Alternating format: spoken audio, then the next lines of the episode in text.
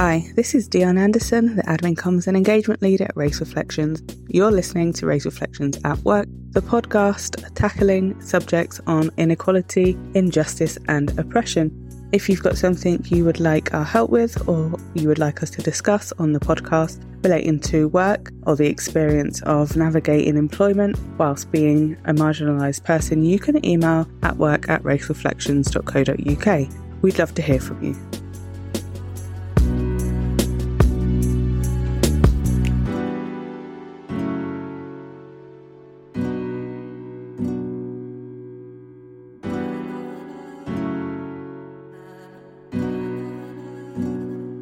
Today's episode of Race Reflections at Work is all about navigating anxiety and recognizing and locating how to bring ourselves back to center when we feel it, when we're in environments that are particularly violent, when we feel unsafe, and when we have to navigate whiteness or be the marginalized presence in the room.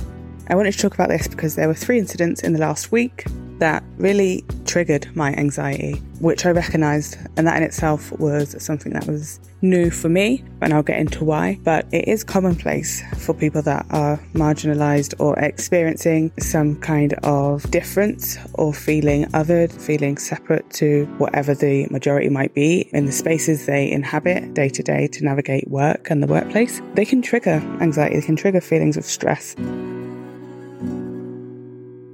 And there is lots of research about the implications of that on Black people's health over time. And I've been actively working to put a plan and a strategy together. And I wanted to share that for anyone that might find it useful as they also try and navigate work, employment, and violent social environments in their everyday.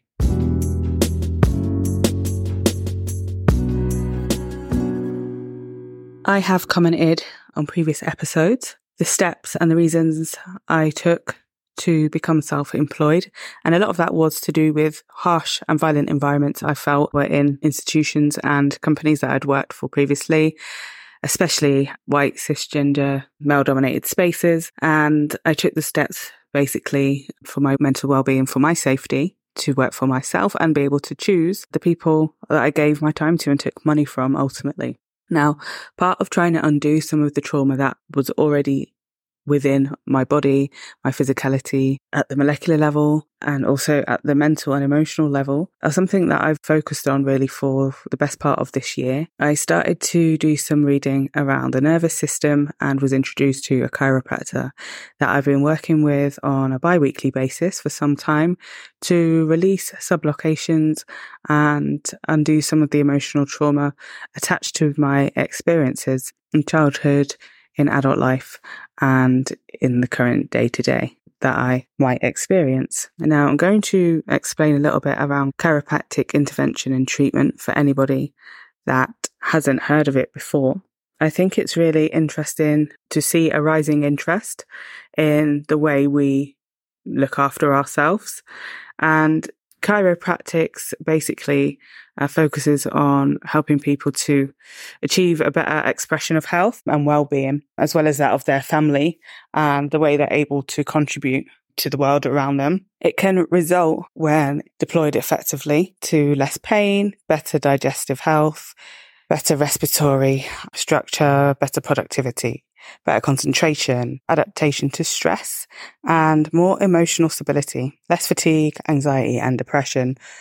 So I embarked on a treatment with a chiropractor as a way to navigate and enhance my ability to bounce back from anxious episodes. And part of that was being able to locate the feeling of it when it arrived and what it did to me in terms of changing my body physicality. Maybe going from, you know, being upright to being hunched, maybe from going to being relaxed to being quite closed in terms of my hands being tight, those kind of things, those physical responses to stressful situations. Now, it's one thing to locate those instances of anxiety in our body, but navigating them and understanding how to bring ourselves back to center is something that can be quite challenging, especially when we have to revisit those sites that, you know, induce our anxiety, induce our depression, induce our stress to increase, especially when it relates to being able to earn a living, having to go back to the location of violence if that's at work. The steps for me that I've taken in being able to recognize and overcome those very much center on being in touch with myself.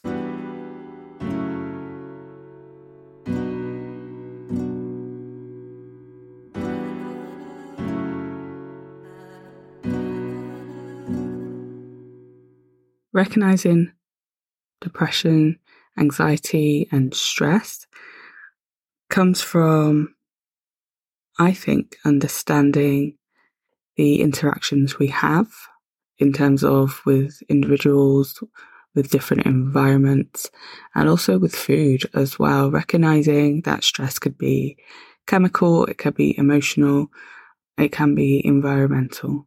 And once we're able to recognize that, we can start to see the dysfunction of our nervous system and we can safely make, I guess, a judgment well enough knowing ourselves that we're not running on optimal performance. You know, the brain sends and receives information through the spinal cord and nerves to every cell, tissue, organ, and muscle in our body. And we know we receive, don't we, that feeling, those alerts within our body where we're not quite right, or we know we need to lean into having more rest, less social engagement, and relating to work, reflecting on if it's time to maybe move on from an environment of work that is not healthy and not supporting us to maintain a healthy, balanced nervous system. There is also a lot of research around trying to invest in ecological nutrition and food.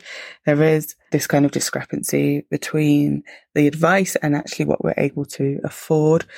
I do think people are becoming more conscious and aware, more mindful of possibilities to access community gardens or grow windowsill crops of herbs, those types of things, and shopping smart, trying to access supermarkets at times where things are discounted that would normally be out of our price range of affordability, and accessing locally grown and sourced produce where possible. If we can make connections with local farmers or attend, you know, local farmers markets, we know that there is a lot to be said for supporting local businesses, but also supporting our system with food of as best quality as we can access as well. So the combination of those things, as well as liaising with the chiropractor really has helped me identify periods of feeling irritable or unsupported by the environment that I'm in.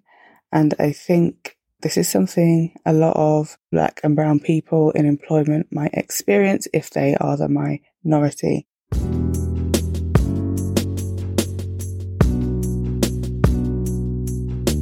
You know, it's not as simple as being able to maybe leave employment if we find it's a continual site of stress for us. But investing in, you know, looking for researching breathwork, researching community chiropractors, chiropractors that maybe have social funding, applying for funding through your work support system if there is budget for health development and awareness, but also striking up conversations about how to keep yourself safe with our peers, connecting with them for support, and looking for free resources that are available online that can provide you with some tools, tips, and tricks to keep yourself well.